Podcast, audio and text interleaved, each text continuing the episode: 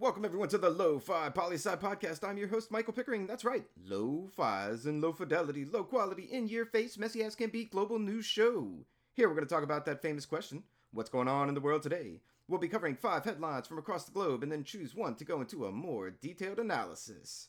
And it's everyone's favorite day of the week. That's right, it's Friday, meaning it's Freedom House Friday, and a look at levels of democracy around the world.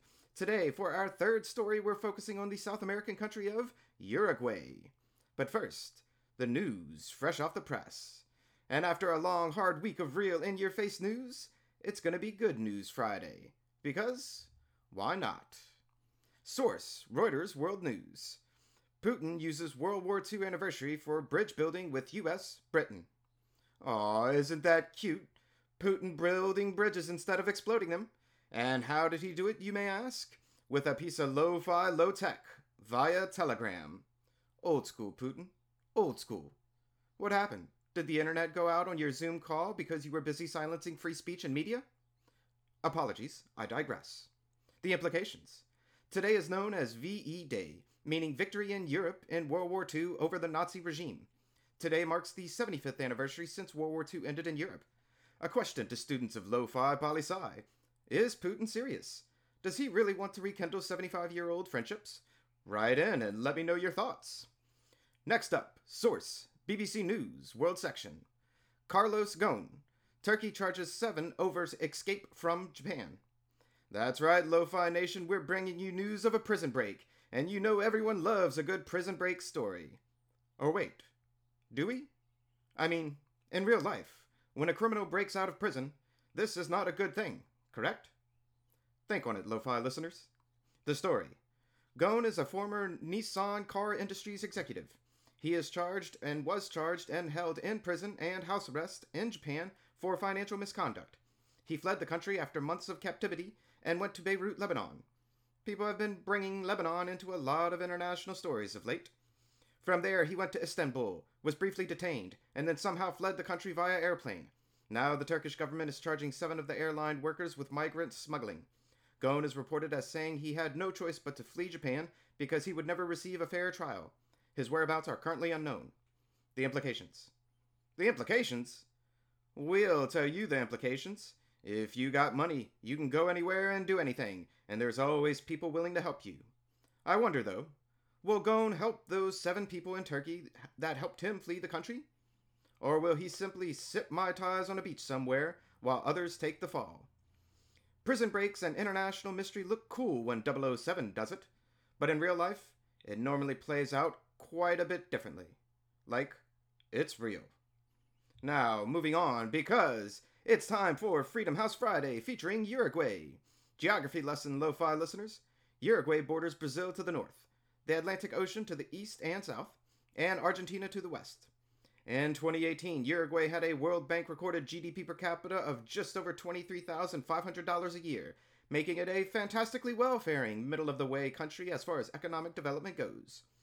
Let's remember that Freedom House creates a freedom score from 0 to 100 based off of the level of civil liberties and civil rights in a country, as well as three categories of free, partly free, and not free. And in 2019, Uruguay received a Freedom House score of 98 out of 100, making it free, making it one of the freest countries in the world and definitely in the Western Hemisphere. Congratulations, Uruguay, you win some respect and admiration for what it's worth. But to quote Freedom House, Uruguay has a historically strong democratic government structure and a positive record of upholding political rights and civil liberties while also working towards social inclusion. Although all citizens enjoy legal equality, there are still disparities in treatment and political representation for women, Uruguayans of African descent, and the indigenous population. End quote. That's right, Lo-Fi Nation. Always remember, and never forget, no matter how free a country looks from the outside, there's always more work to be done on the inside. Because democratization is, and always shall be, an ongoing and never ending process. And now for our headline in the Spotlight segment and let's have a little fun with the last two stories with some sciency spacey stuff. First story, AP News, Oddity Section. Space Agency. Human urine could help make concrete on moon. And isn't this amazing, lo-fi listeners? That's right, the European Space Agency said that the best way to make lunar living more sustainable and less reliant on supplies from Earth is to build with lunar dust and human urine. The mixture of lunar dust and components of human urine could be used to create lunar concrete and increase sustainable living on the moon well into the future. The background and implications of the story. No background, no implications needed. The space agencies are going green before we even build on the moon. Well done, you lovely space scientists. Send a little of that green moon dust this way, if you please. And a last piece of news from the BBC Science section. Scientists obtain lucky image of Jupiter. The moon has been bright and beautiful out there lately, Lo-Fi Nation. Now just take a minute to search for this picture of Jupiter. It's truly worth it. The implications. Jupiter is one of the planets known as the gas giants because it is completely made of gas, and the outer atmosphere is always shifting in lines across the planet. We won't go into details about why it's a lucky image due to the exposure and the telescope used. Read the article. But here, as we always like to say, take some time tonight to go outside, stare up into the stars, and always remember you're never alone, Lo Fi Nation. We're always out there with you, because we are simply we. And that's a brief snapshot of what's going on in the world today. Please write in with your questions, comments, or requests of countries for our new segments, or top 10 global lists you want to see too.